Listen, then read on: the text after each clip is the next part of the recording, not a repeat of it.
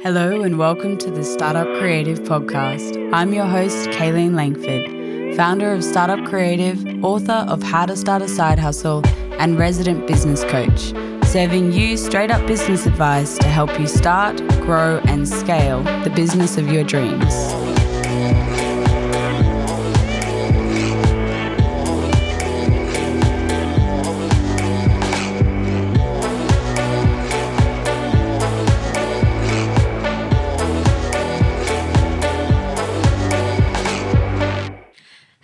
Welcome back to the Startup Creative Podcast. I'm your host, Kaylene Langford.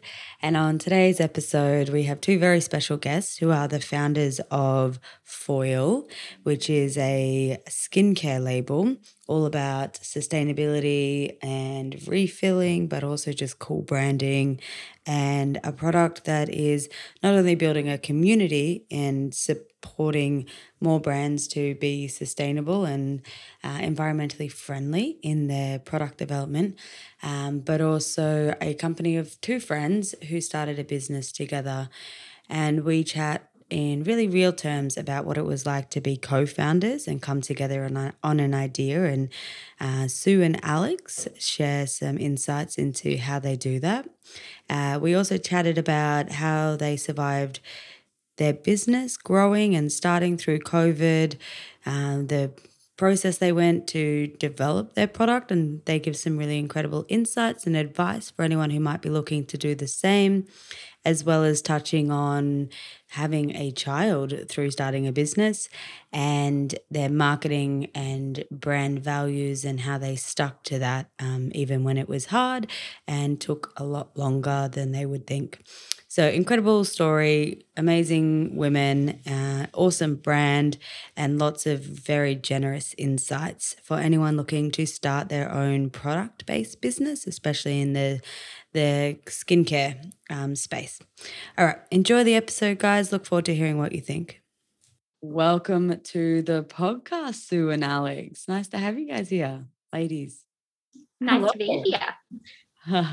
Amazing. Oh, uh, well, why don't we kick off with you guys introducing yourselves and your business um, and tell us a bit about what you do. Um, well, hi, guys. Um, I'm Sue um, from Foil, and um, this is when we're on here today with Oh my god, I'm sorry. I'm just no, don't go for it. I'm actually so glad you said. Uh, I mean, I that I kind of stitched you up there because I have been pronouncing your business Foley. I think.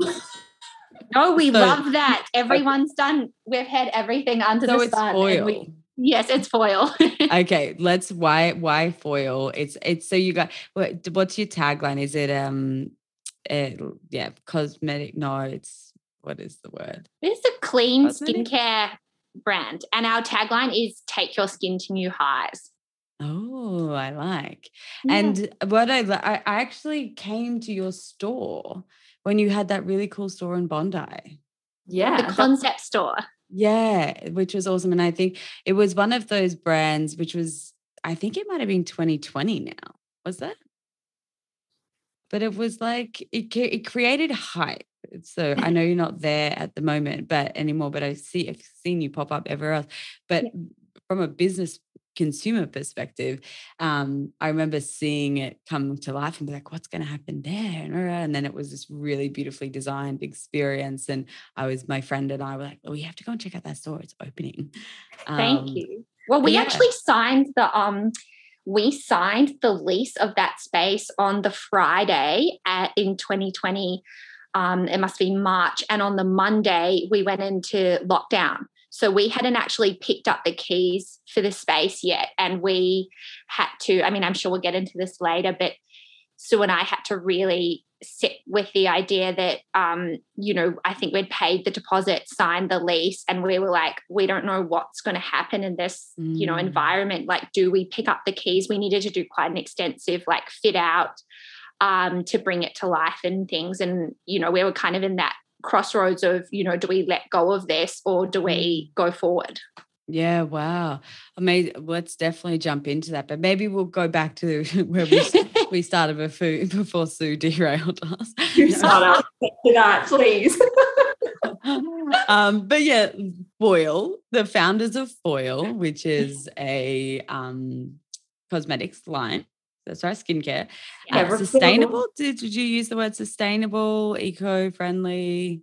Eco-conscious, I think. Like sustainability is like a huge part of the business, but I think like you know for us like we understand like we're still a business and we're still like consuming so i think for us like we're really just trying to shift the industry to you know a more circular economy and you know have less waste but we are very um open and honest that like we are still a business and we're still producing you know mm-hmm. um, yeah. and we're just trying to do the best that we can and look at the beauty industry and think you know what's the best way forward you know we still want skincare and people still want access to it but you know can it be done in a way where um, you know there is less less waste and you know from a refillable approach mm, i love this and i'm so excited to get into um, refilling as a concept because it's a um, it's almost like a new behavior as well you know in, in a quite a glam industry i would say that it's like you know aesop was one of those brands that really was just like you know it's a flex like when did hand soap became a flex in somebody's house right? Um, mm-hmm. um but maybe you guys this is your second business as well is that right? Um somewhere together but let's start there. So tell us yeah. how you how you got into this in the first place well, um, Al and I met probably almost six years ago now. So we, I, started Nimbus, which is a like sauna wellness business, um, with my husband probably almost seven years ago now, and um, the business kind of just grew really organically from there. My background is in nutrition, um, but um, a strong passion for I guess alternative health and wellness.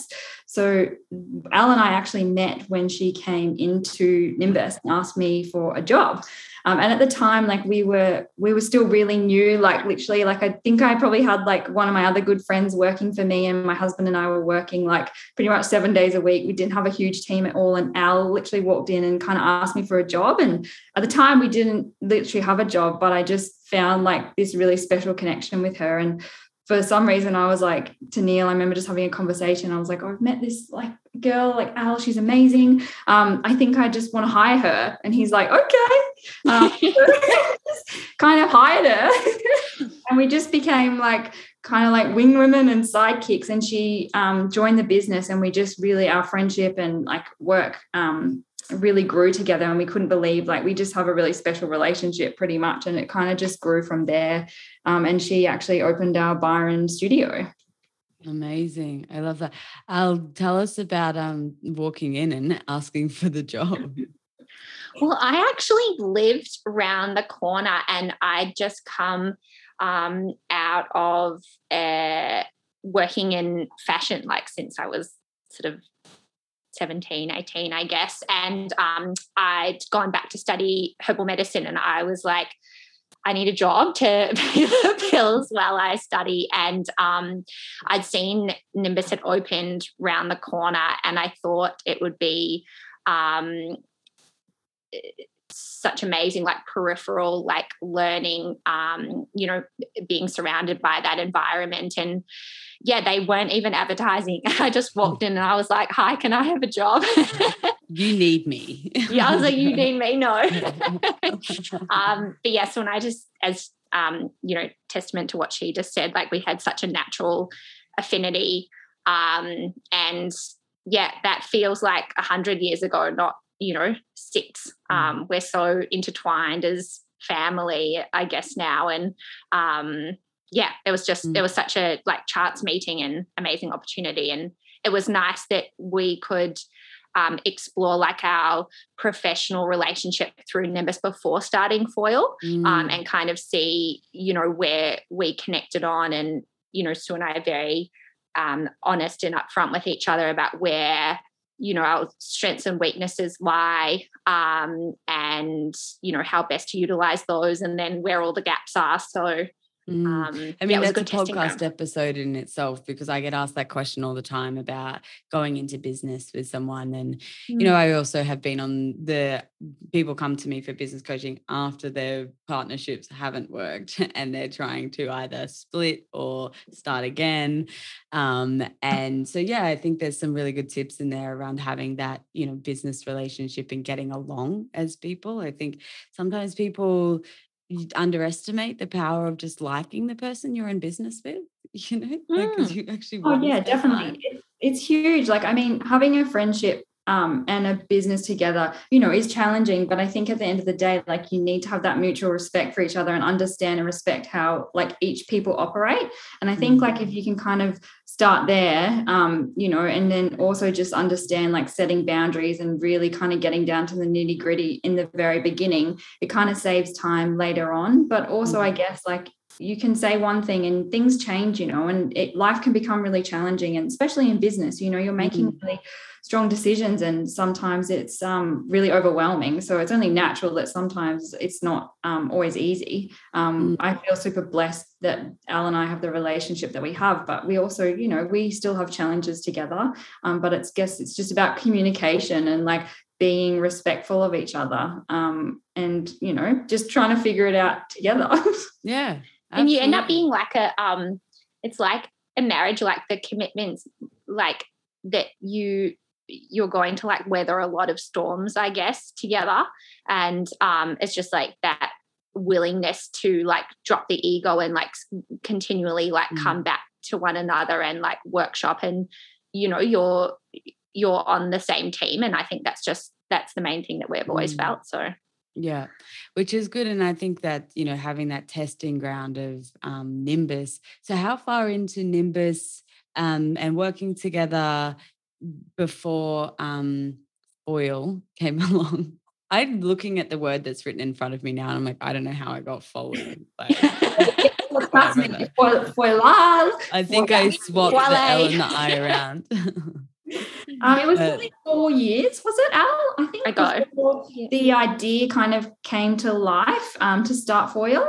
Um, and you know, Al had been in Byron for probably what you've probably been there yeah. for a year, yeah um, before the idea came to us. Um, and I think it was kind of like many things coming together.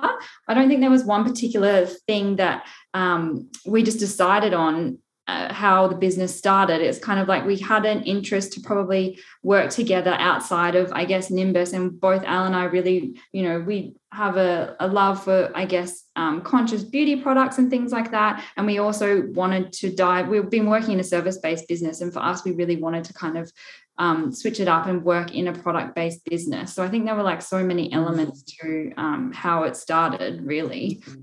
I like that because um, somebody asked me the other day about, you know, I've got so many different ideas and I don't know where to start and I keep changing my mind. And it, I like this story because I think, yeah, you, you learn skill sets and you start with something and you know you stick at it and you get the the entrepreneur and the business skills and then yeah it's like a game kind of where you're just like what else can we apply this to you know and it's mm-hmm. you learn so much from being in the game that you're you don't have to be stuck in that one business forever you know you will have new ideas and you will keep you know evolving your skills and challenging yourself you know. And giving yourself permission to i guess like that was the part of the process is you don't have to have it. I think um you know so many people and you know us included like you put that pressure on yourself to have everything fully conceptualized and then that's locked in and that's what you're um you know creating. And i think that you know clarity is so important but you have to give yourself space and permission to like grow and evolve a business mm-hmm. an idea you know respond to what's um you know what what's actually happening with like mm. your audience and the industry and you know the world at large and things and yeah be able to kind of evolve with it rather than mm-hmm. being um you know right from the beginning this is everything and that's locked yeah, yeah i yeah. love that is so you four years into nimbus how long ago did you start foil? It was only about no sorry foil was four oh, years ago. so we've been oh, working together for two years i think. Right yeah. okay. And so you started four years ago. Yes. yeah next month it will be four years which is wow. crazy. And so, what were some of those first steps? And I think it was really good advice there, Alex, around that. Yeah, you don't have to just, you know, an idea pops into your head. It's okay to take your time in concepting it and understanding it as well. But yeah, what was that phase like? Obviously, you know, I think most people who start a business can attest to the fact that we go, oh, I've got an idea now. Like we're just constantly full of ideas. Um, but yeah, what were the some of those early stages that you guys were like, oh no, I think this has got legs. We should give it a crack. I, oh, I think it's changed. To be honest, like when we first started the idea, it actually started as just a single product. We really wanted to create like just a um, like a body oil essentially um, that would be housed in this really beautiful bottle. So I guess the first steps for us were we really wanted to like create like a bespoke um, bottle to house the product in. Um, so that was like a huge part of the business um, in in the beginning. And when we actually started the process, we just started, I guess um, you know going through different types of inspiration pictures um, coming together to design. And we were originally going to design for those that don't know like now we have like our glass vessel bottles um, and we actually wanted remember our we were going to do a ceramic bottle? Mm-hmm. so the first process we went down was like how do we make this custom ceramic bottle? Um, and we you know we're talking to different suppliers um, you know potentially like going to work with people in Japan to make it. Um, so it was, yeah, I guess the first step was just to figure out what were we going to, what was the product essentially going to look like and what was the bottle going to be. Mm.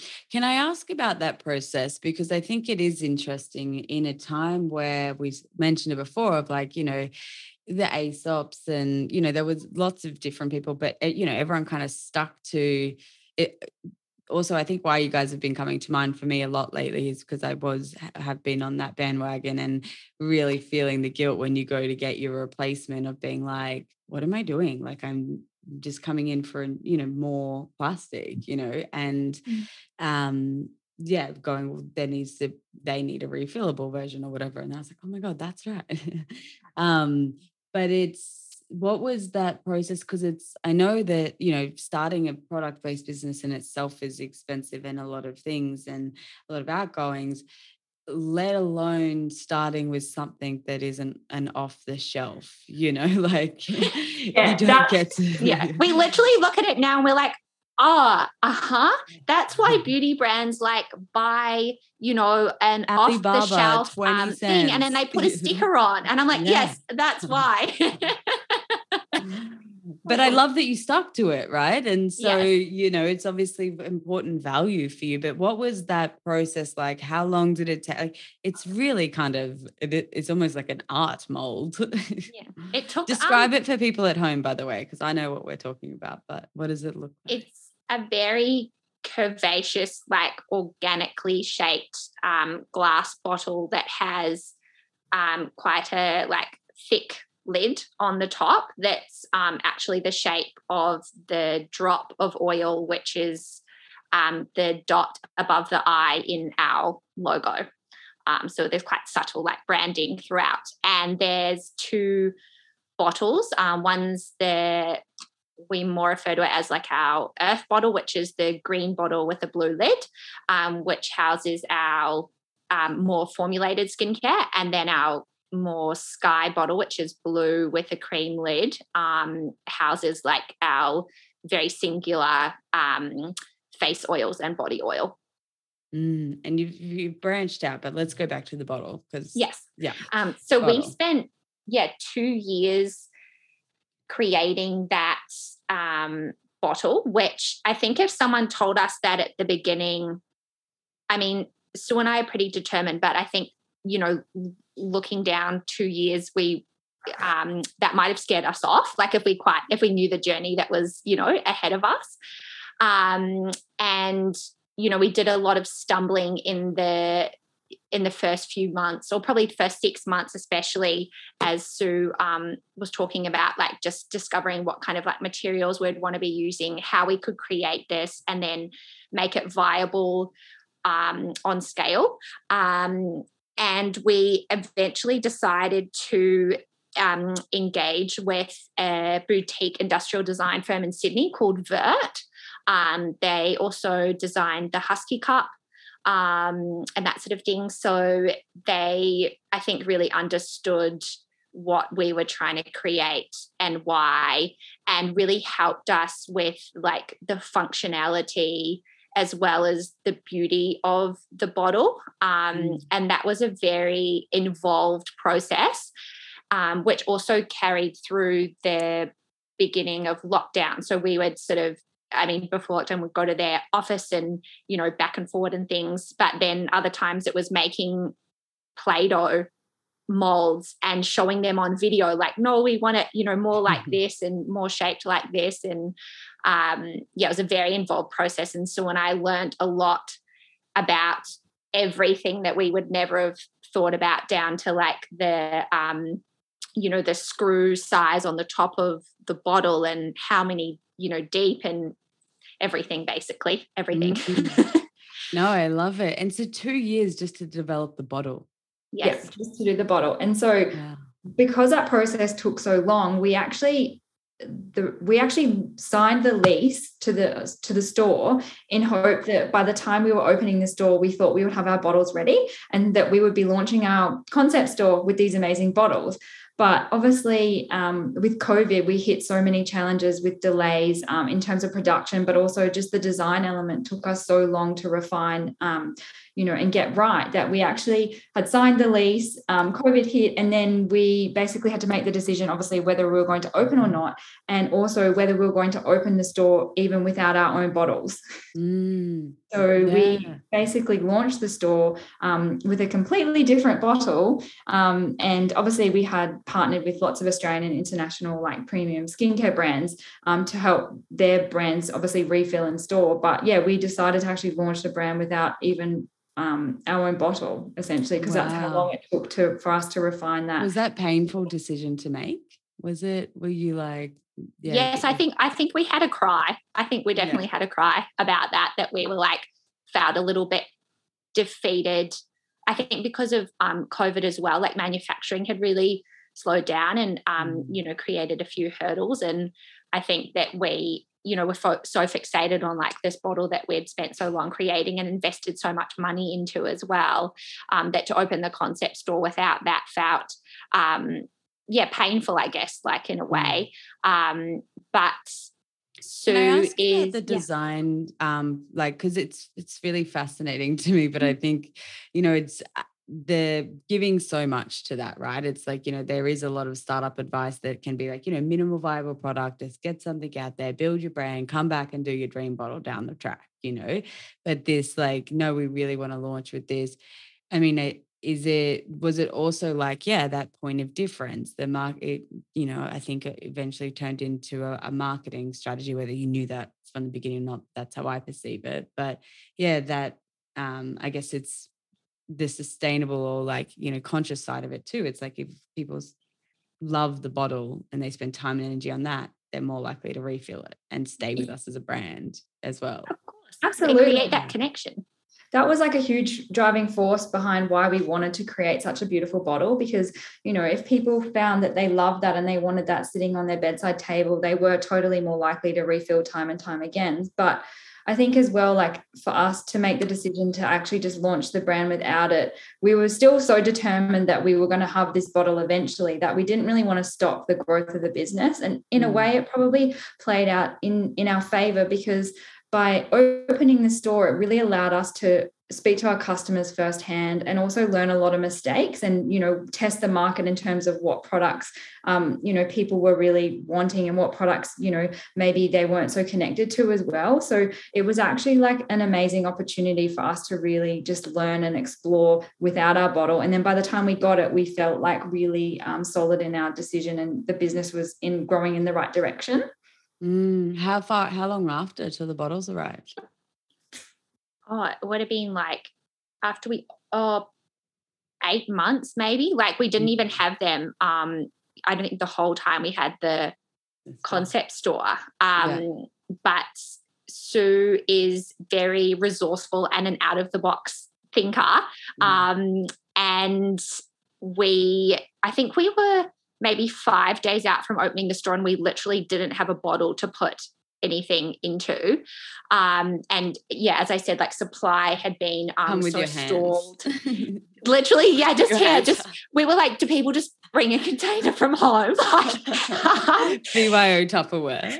yeah, but um, we bought these, you know, just plain, uh, beautiful, like heavy weighted um rectangular glass bottles and we were like oh we could you know put a sticker on or we could screen print them or you know these sorts of things but we were like you know in in lieu of our bottle we still want it to have this um, longevity you know we don't want to be uh, creating the waste we want people to still be able to utilize these bottles. So so we were like researching like crazy online trying to find um, someone to help etch the bottles and sue found a um, a trophy engraver that was sort of kind of out of business because of covid. Like he would normally do like um, you know kids local soccer mm. tournament you know and do the thing we were like perfect he can etch etch the bottles for us so Sue found this guy. We loaded the back of her like small SUV with about 200 kilos of glassware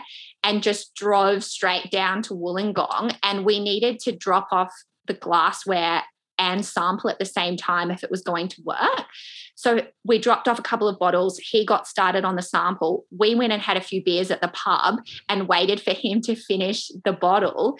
And we came back. It looked beautiful. And we just unloaded all of the glassware and we were like we need this on monday we're opening the store amazing i love that i think you yeah it's like you committed to the long term but you're not going to let it stop you from you know all of these other aspects as well yeah, yeah, that's incredible. So tell us a little bit more about the concept of the business because I don't think I understood too the uh, the refilling of other brands. What what was give us the the pitch?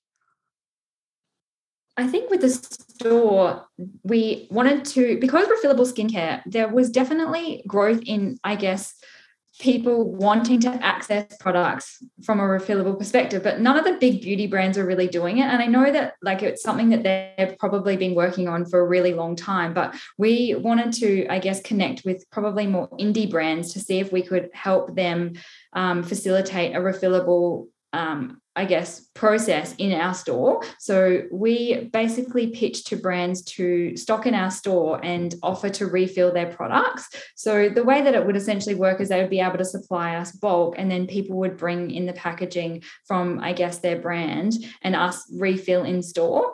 Um, so yeah, it was it was new to us, and it was also new to a lot of the brands that we had on board. But they were so incredible and really open to um, exploring and testing the market with us to see if this would be a viable option for them as well. Because I'm pretty sure out of all the brands that we stocked in store, our correct me if I'm wrong, but I don't think any of them were refilling just yet, were they? no and that was what was so you know beautiful about that process was actually having trust in us. They didn't know us. We hadn't even opened the store yet. Um, and you know, but to be, yeah, for them to allow us to like facilitate that, I think was um, a great experiment for them to, you know, see how that process would work and and also contribute to what we were trying to mm. do. I think um, particularly Lesse, which is a um, beautiful, clean skincare brand from California, Leif, um, an Australian um, uh, like body wash and hand wash um, company and things. And yeah, they weren't offering refills mm-hmm. at the mm. time. Um, so it was. And a, so alongside that, you were also doing your own formulas as well. That's incredible, right? In terms of like collaboration, because you know, I think one of the questions I had for you is this very um, competitive, you know, industry. I feel that can be, well, from an outside, I'm not in it, but you know, yeah, everyone's competing. I think maybe because I don't uh, wear that much makeup or have a very extensive skincare routine.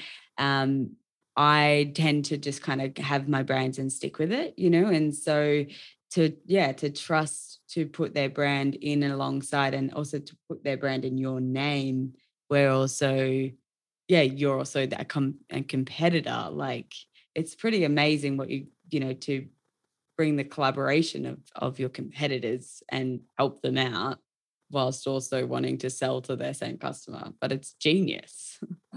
Well in a way we've never really been scared of a competition because i think the driving force is like for al and i like we really truly want like all the brands to be able to do a little better. And it's like, I think the only way forward and for them to be able to do that is everyone working together rather than like everyone working against each other. And it's like, there's always space for so many people and so many amazing brands because it's like, I don't even use, like, I'm a very low key skincare gal, so is Al, but like, I don't just use one single brand. You know, I'm connected mm. to lots of brands because of their messaging and, you know, um, their products and things like that. So it's like for us, we just wanted to be able to like learn together and grow together. Um, so it was an opportunity for like I guess them and us, and it was really nice that they also felt the same.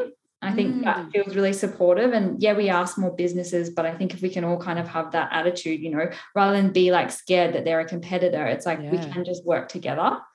No, I love it. It's also, yeah, it makes sense, right? It's like pool our resources as small businesses and, you know, buy the one machine or whatever it is, you know, like it's really, mm. it's smart. And I love, yeah, even I think something that I am constantly trying to hack from a business coaching, you know, perspective is, uh, and I think I keep going back to it, is like this idea of when you ooze your core values so deeply, you know, I think when I reached out to you guys, it was this seeing the trajectory of, you know, correct me if I'm wrong, but I feel like you've had a very steady, ongoing trajectory of of growth and and you yeah every was at Paramount House the other day and saw you on the shelves and you know these things. And I think, yeah, it's like success follows people who stand firmly in what they do and live and breathe it.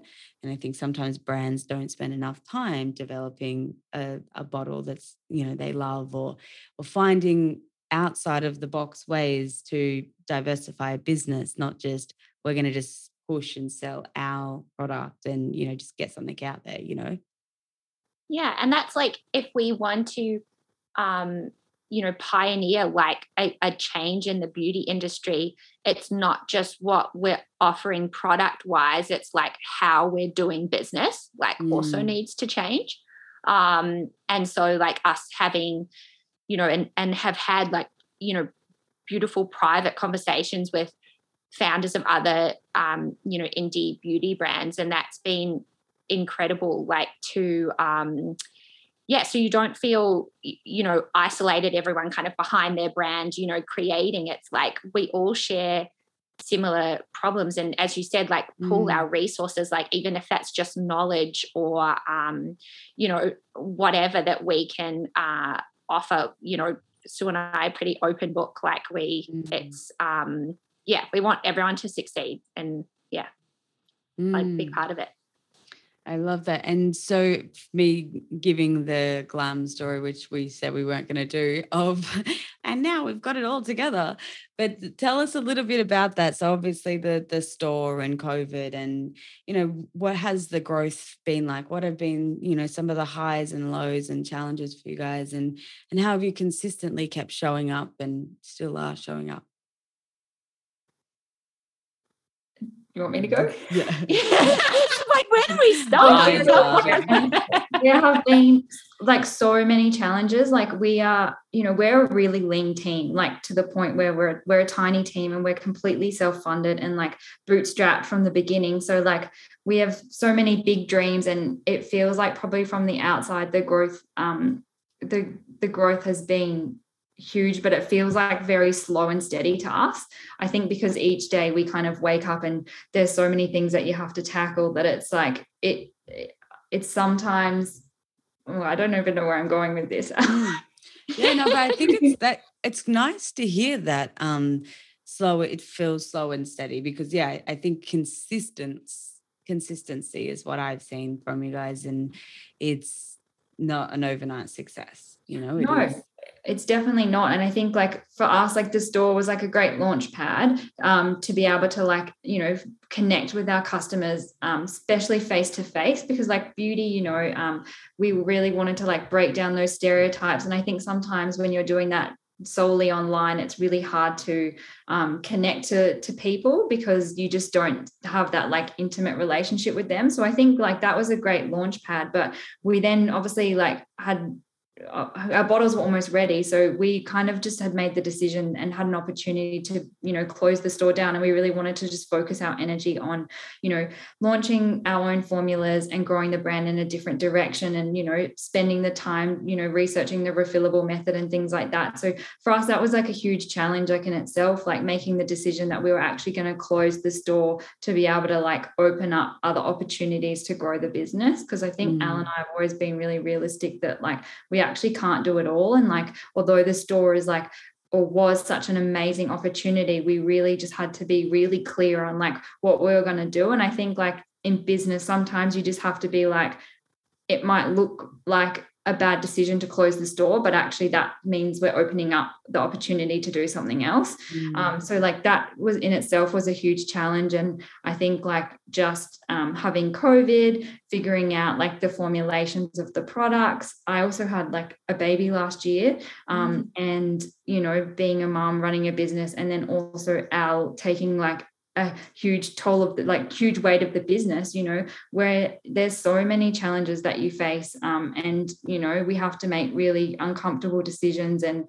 you know work in ways that feel really um vulnerable sometimes so i think mm. that yeah i don't you know i, I think, think yeah because it's like that yeah the covid i think because you would have closed right before like the full two year craziness right it was like open mm. close of that and having to back yourself and go all right and pivot and make decisions up as you go and it's like there's no way someone could have told you like you know when you're developing this like what you would have to endure. Um, and i think that's the thing yeah constantly telling people like just start because what you learn from getting in the game mm. um, you, no one can sit and teach you. I can you, we can prep you and you can get advice but it's like you don't know what you're up against until you're in the game.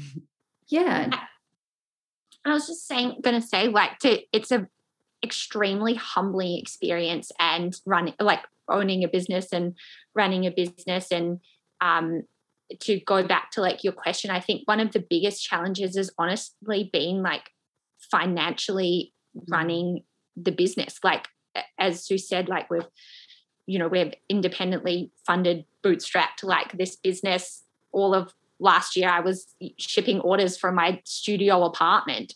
Um, you know, Sue now ships them. So it's um it's you know, you you could get caught up in being like frustrated by being, you know, held back financially that we don't mm. have this huge access to capital that say bigger brands might have and they have these amazing resources for you know advertising or product development and you know maybe that slows us down a bit. And but you also then have these moments of like um of kind of you know humor and laughing about it that you're like you can also lean into the fact that we are a micro business and i'm walking orders up to the local news agency because that's our depot and we ran out of tape and it's got some you know fluoro green packing tape on it and you know and it's that's what's mm. real like and yeah. we you know we can't pretend to be anything else because we're not and so yeah, yeah you can kind of turn that around i guess sometimes I love that too. And it's like, you know, the front facing of a business is like, oh, you you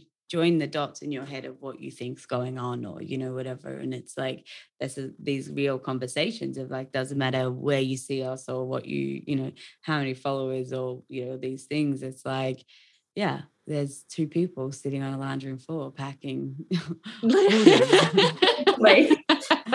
yeah I love that. Hey, um, so if you don't mind me asking, what has been some of the experience with? I know I get this question a lot, and I'm not a mum, so I never feel like I can answer it. So I like to ask our guest, um, how has that been with you? With obviously being very entrepreneurial in business, and also juggling mum life and all of that.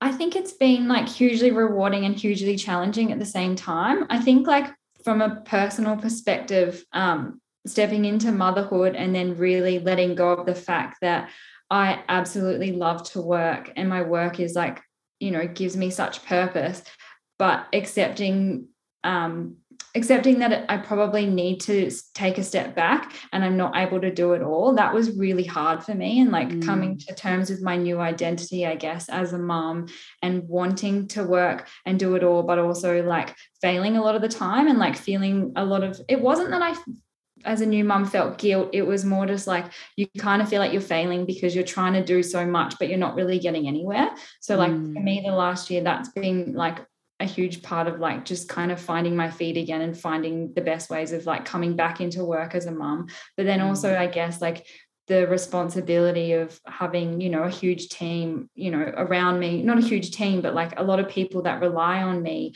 um, and me you know having to you know take a step back but then in return watching them you know pick up the pieces around me was really hard like you know al worked so hard the last year like the business you know she really took that on um, because she's you know in the business but also one of my best friends and it's like that has been such a challenge for both of mm. us um, and really beautiful but you know working in business and being a mom it's it's tough mm. i mean the mm. only advice i could give is like just be kind to yourself and also don't feel guilty if you really love your work like it's okay to want to work and want to do the things that you love. So, just if you can find a way to do both um, and prioritize those things, like do that. And whether that's like mm. communication with your partner to be able to find the space, or, you know, I'm very privileged in the sense that, you know, we have a nanny now three days, and that's been huge for me. Mm. Um, so if you can just find the space to be able to do those things, or just you know take the time to um, figure it figure it out. But yeah, I think being a mum's amazing and being in business. I wouldn't have it any other way. Mm. But it's it's not easy. yeah.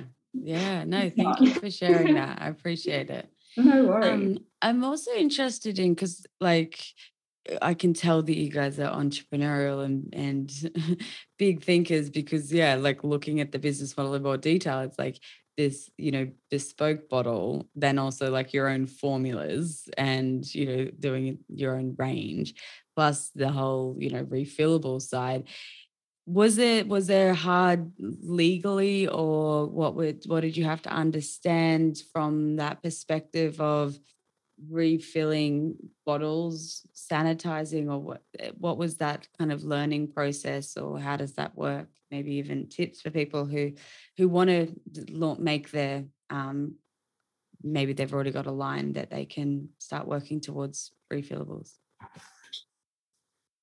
I guess it depends on like what your um, you know, it's going to be individual to like everyone's um product. I think because we started the business knowing that we wanted to make it refillable, I think we, you know, shaped our whole process around that. Um, that was a huge research and development phase of mm. the business was how to make that viable, especially when you know we didn't have the store anymore where we could facilitate that in person like to make refillable skincare accessible we needed to make that viable you know on scale and um you know people to be able to do so from home and i think that we had you have like perceptions in your mind of um, what would be the best way to do so and mm. it's in development that you learn that um yeah you're just I don't know how to explain it, but like that um, the processes are not always what you think. And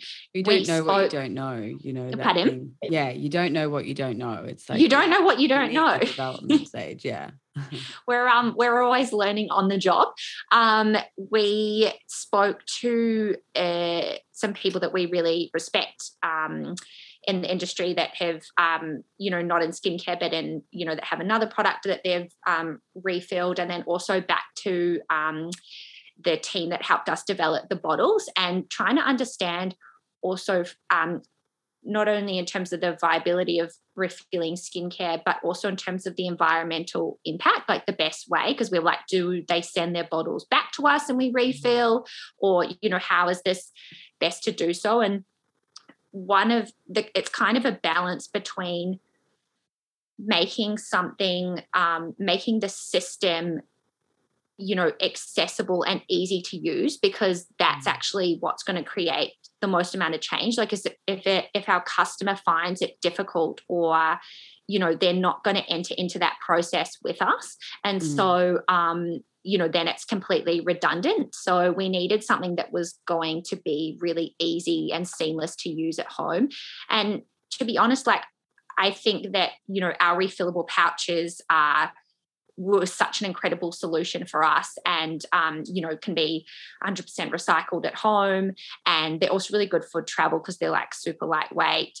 Um, they're only 50 mils that sort of thing. But you know there is still like we always need to um, be workshopping and i think that there'll be better solutions honestly in the future mm. like than what we have right now i mean this is our best answer now but i think that mm. there's amazing technologies that are coming out that'll help us mm. um, facilitate that better yeah amazing how, how has it been with you know i know coming forward with such a strong value like you know wanting to do good you can also expose yourself to you know, well, how good are you doing? You know, then that side. How is have you had any issues or, you know, feedback in that space where, you know, you, you strive for a standard and it's classic tall poppy syndrome or just, you know, uh, people who've got too much time on their hands who go, oh, well, let's find the holes in it or whatever, you know. But have has that been an issue? Maybe not.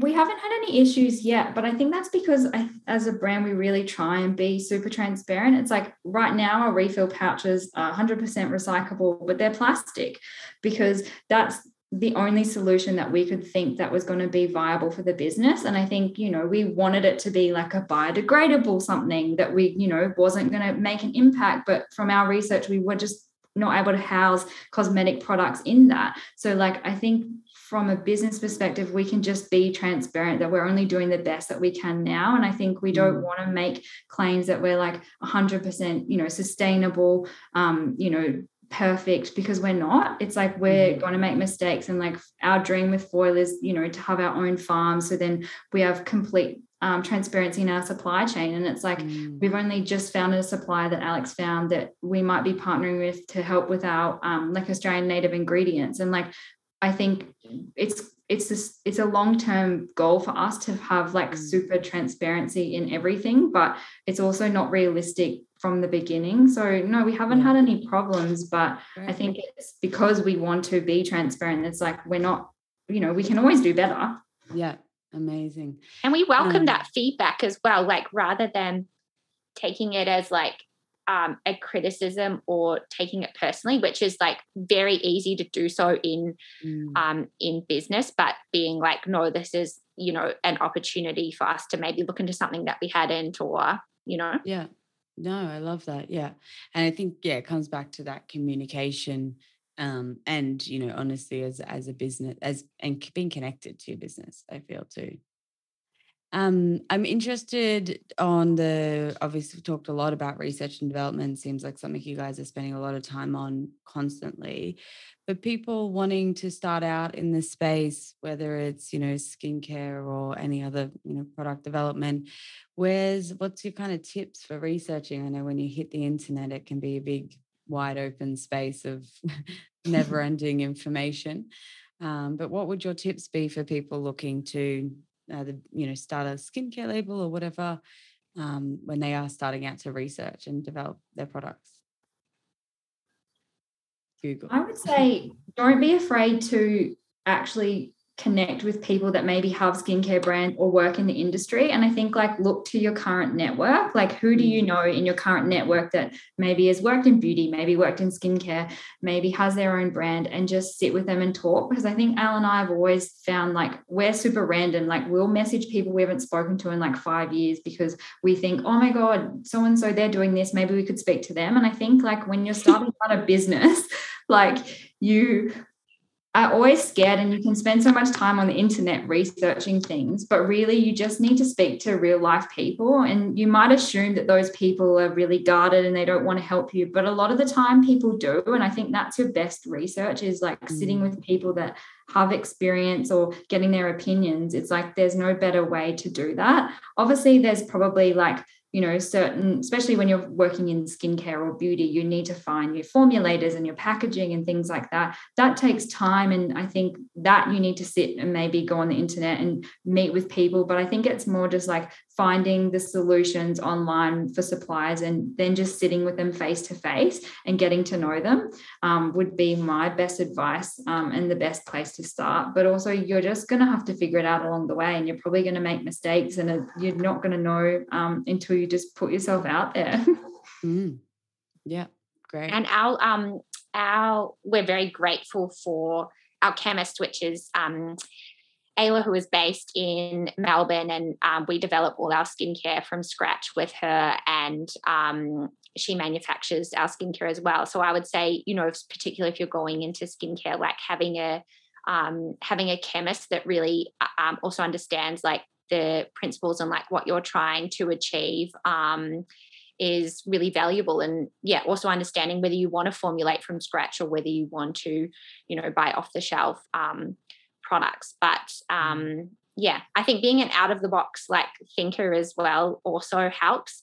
Um, Sue's really great at that. I think we're both like similar in that way that it's um it's not all the always like the most linear pathway. Mm. yeah.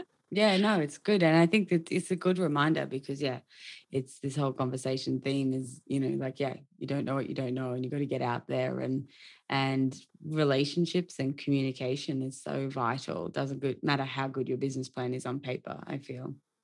Mm. Mm. And that probably comes back to our like um also when people are building um their teams as well. I mean, maybe ours is not, I don't know, the best model for um hiring or that um uh, but say our digital marketing manager Cedar, um, who's been such a huge like asset to our team, we we yeah, we don't follow like a linear process for mm. hiring. We sort of were like stumbling around on LinkedIn that we didn't even use. I don't think I'd updated my profile in like a hundred years, and we just sent her a DM. And I don't, yeah, she never Cedar worked live? in marketing before. Cedar.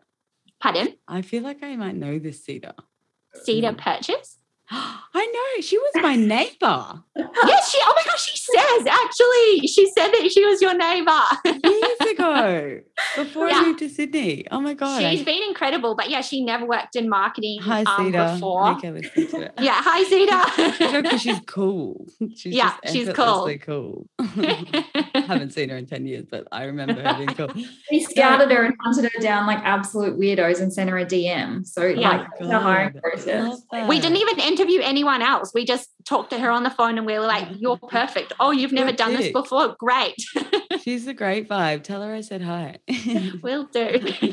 I love that. Finding the right match, right? Yeah. I was actually, I'm so glad you brought that up because I was going to ask that question is how has it been? And I know that people, often ask me this question is like you know you've you've finally developed it you've got some traction you kind of you know you've done the friends and family thing plus a few you know extra kind of exhausted your you know making everyone you know buy it and tell everyone about it right? It's like and then how do you keep growing and expanding your marketing and and do you go down a a, path, a path of you know throwing huge money into Facebook ads or an agency or whatever, or or the slow and steady. But what was your kind of approach to to marketing and growth from yeah, obviously a small team, but yeah. I think we're Cedar. literally in that.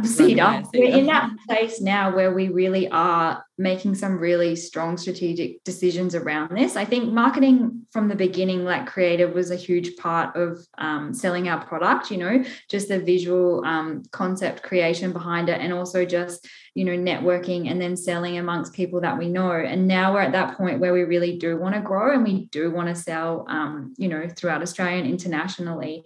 And we are having these discussions around like, where is it best to spend our money? Is it that we want to do big advertising campaigns um, through social media or um, you know go with distributors um, in different countries so it's kind of like we're actually in that place now where we're making those decisions mm-hmm. and the best way forward because you know we're both kind of backgrounds and creative and out of the box thinkers but when it comes to like you know digital marketing marketing and those kinds of areas which are so specialized we uh, will be the first to say we don't actually we don't know how to do that and we are in a position where we want to learn more and actually probably grow into that area now mm. at the mm. moment because we actually haven't explored that as a business it's something that's new to us and we haven't spent a huge amount of um, funding on um, advertising spend really at all mm. yeah and so what that so really how far in before you started thinking three years, three or four years before you actually started to think about marketing spend? Yeah, like we've done some, um, you know, Instagram like like promo a post on Instagram and things, mm. and same with Facebook. But it's been quite um, experimental, I guess. Mm. Um, and you know, we've done other things like pay stops in Melbourne, and you know, just connecting with like different audiences. But we've, to be honest, like we've been reinvesting all our money into product development um, mm-hmm. was first and, and foremost and then yeah now we're kind of more exploring like the advertising mm-hmm. realm which yeah as sue said like is not our forte so just um yeah whether we need the assistance from like an agency or you know people more specialized in that area yeah No, it's it's an interesting point too because it's like, do you spend money on advertising now, or do you develop your range so that you've got more to sell and more to serve, and you know a, a bigger checkout, um, mm. and then do the advertising? I don't know totally. if that was a conscious decision or not. I think it definitely marketing plays such a pivotal role. And I think like as the business grows, like we'll probably become a lot more strategic. I think for us, like making sure the creative side of the business and the products um, are in the place exactly where we need them to be and fix all the problems that we've had to fix to arrive where we are now now I think is the time where the business is really we're going to shift mm. into a new phase where marketing is like going to probably be the number one focus for us. Yeah. Um, but we've probably just done things backwards because I know some businesses will probably be like, I'm going to spend heaps on marketing and that's it's going to sell the mm. product, but maybe it's um, maybe it's to our own detriment that selling hasn't been at the forefront of our mind. It's really making sure the product and the integrity is there before we go and grow the business, um, you know, in a really different direction. I actually love that as a strategy because it's like getting your ducks in a row and making sure you're ready to scale. Because, yeah, yeah. I, I, as a coach, I've also had people who've scaled too quickly and have had to come back and set up systems and, you know, mm. all fixed products that, you know, didn't cut it once they went to scale and things like that. So, yeah. um, yeah, no, I think that's a really good way. I mean, I think everyone does it, whatever suits them. But um, yeah, I love that. Hey, can I? This is a really personal, selfish question, but it's my podcast, so um, I've been dying to. The what are the re? Are they reusable eye? The um, angel eye jellies. Okay, yeah, I need to know how they work because I'm obsessed with those things. I I but I buy them, you know, one time single use things. And I've seen yours online and I've been trying to meaning to research. What do you put them in the fridge? How does it, what do you put gel on it? What is it? How is it? Are you the first ones to do it? It's brilliant. oh, I'm. Um, I think under eye patches are um, traditionally um, uh, one-time use, and they'll um, already be like soaked in the product to help mm. uh, penetrate like into the skin, basically. So we yes created a reusable like um, they're silicon under eye jellies, and so they pair well with like our skin sponge serum, which is a really hydrating formula. Um, and so you can just dab the serum like under your eye and then place the jelly over the top, mm-hmm. um, and then you can just rinse and reuse them. So you can use it with other under eye products that you might have at home as well, and it just helps um, basically like lock in that hydration and um, gives the product time to like penetrate into your skin basically. Amazing. Genius and they're fun. Yeah we'll have to send you a pair we will send yeah. you a pair we'll put together a little care package for you. oh my god i would love that. I feel like bags are my biggest thing about getting old. And it's like when you have to be on video and stuff but everyone yeah. has that. I think i'm the same. I look in the mirror and i'm like I think I look as old as I feel sometimes. when it starts to show in your eyes, you're like, okay, I can't avoid aging. we have aged like probably 10 years in the last yeah. week. I think Alex and I, like, that's one thing we've noticed. We like, yeah. we've aged. It's been we've aged. yeah, I actually was listening to a podcast about dying recently and about how we shouldn't shy away from it and that most cultures use, you know, and especially indigenous cultures sit with it. And it's like, you don't you know, and our culture it's quite problematic because people start dying, we put them in a hospital and or a nursing home and we close the door and we don't want to know about it. You know, it's interesting. So no, it is interesting. It actually reminds me of this book um, that I love, An Untethered Soul by Michael A Singer. I love that book, Game Changer. Game Changer. And the last yeah. chapter I think is what a privilege it is that we're not one of the only species, but to be aware of our own mortality because it helps mm. us live with a reference of time. Like, yeah. Anyway, Absolutely. we could go down. Yeah, yeah I know. Come back next week for, for our, for our book morning. club. yeah. Um, thank you so much for sharing so much in such, you know, real talk about the business and businesses and yourselves. If you were to leave our listeners with the number one tip, I know there's been lots in here already, but I'm going to give you both a chance to give your own tips in case they differ, or you can collaborate. But what would your number one tip be for someone out there looking to start or scale their own business? Oh, um, don't, just don't be afraid to to just start because if you don't start you'll never know. So i think like you can have so many blocks if you're looking to start your own business and you might be like i don't have any money or i'm not um, experienced in this or i'm not qualified in this. And it's like you can just if you can just find a way to start and move forward you'll only learn from there because you shouldn't be afraid of failure because you're even if you do succeed you're always there's always going to be failures. So it's like it just um, find a way forward to just do what you love. And it's like if money's a block you'll find a way. If you're not experienced you'll find a way because you might partner with someone. So it's like just be really real and like just yeah just find a place to move forward and start. I don't know. Hopefully yeah, that is love it. no great advice Thank you. I agree with Sue on that. I think that yeah, not um not being fearful. I think we're like, you know, so often afraid of being embarrassed and it's like none of us know what we're doing. Like and I think you know about advice that my dad gave me, you know, a few years ago that was really pivotal that it's trusting it's trusting more in your own capacity to overcome you know mm. whatever more even more so than you believe in your product or your brand or your business structure it's believing in um, your own capacity to to make it happen basically mm. and to mm. um yeah self-efficacy self-efficacy it's a I, it's i love that and it's the i was also listening to this other podcast about you can learn a skill set but most skill sets are limited to what the skill set is you know the industry or the experience or the moment. So it's like mm-hmm. i learned to code a website right? But this that i can't apply that skill set to my relationship or whatever. And it's like learning attributes of you know patience and resilience and things like that. It's like that's where we need to be spending you know where, where do we spend time in cultivating those skill sets? Not they're not skill sets they're attributes. Um but yeah i love that. It's so true because i think you know, when you approach a business, you can go, yeah, if you've got the mindset and the person next to you that says, let's figure this out, we need a, an engraver. yeah, you'll work it out. Like, yeah. just trust that you can work it out because you will. Yeah, that's great advice. Thank you so much. And thank you so much for being here. Congratulations. I look forward to the next phases and beyond and whatever other businesses you come up with. Um, but yeah, thank you also for all the work that you've done in championing like the sustainability side of it too. Well, thank you for the opportunity. It's such a privilege to speak with you. Oh, loved having you. Thanks, guys. Thank you. Thanks for tuning in, guys, and hope you enjoyed the episode. And as a little off air treat that just came through, Sue and Alex have kindly offered our Startup Creative community a 10% off code.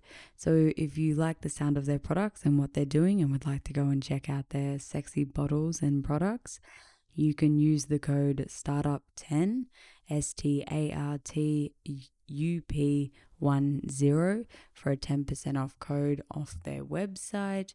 The website is foil, F O I L E dot com dot au. Look forward to hearing what you think of the chat and the products. I'll personally be checking out their eye gel treatments. Uh, so stay tuned for that and have a great day.